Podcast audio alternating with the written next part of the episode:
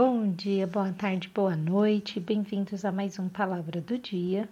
E hoje eu gostaria de compartilhar com vocês uma reflexão que está em 1 Tessalonicenses 5, no versículo 18, onde diz: Sejam gratos em todas as circunstâncias, pois esta é a vontade de Deus para vocês em Cristo Jesus.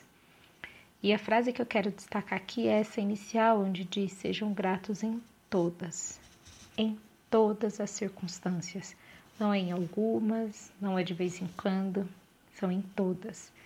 E quão difícil e desafiador é isso normalmente, não é mesmo? Durante o dia, na nossa jornada de vida, quantas situações muito boas e também muito difíceis passamos.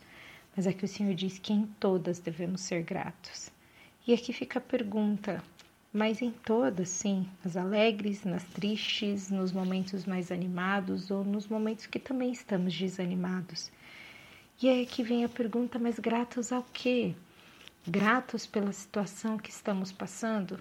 Sim, podemos também tirar aqui a reflexão de que uma lição vamos aprender, uma experiência vai ser adquirida, mas naquele momento a dor é forte ou um sentimento de injustiça pode ser muito maior do que a lembrança desse ser gratos.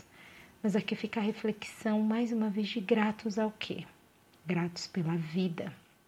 Gratos porque se não fosse pelo Senhor, nem passando por essa situação estaríamos é, vivenciando.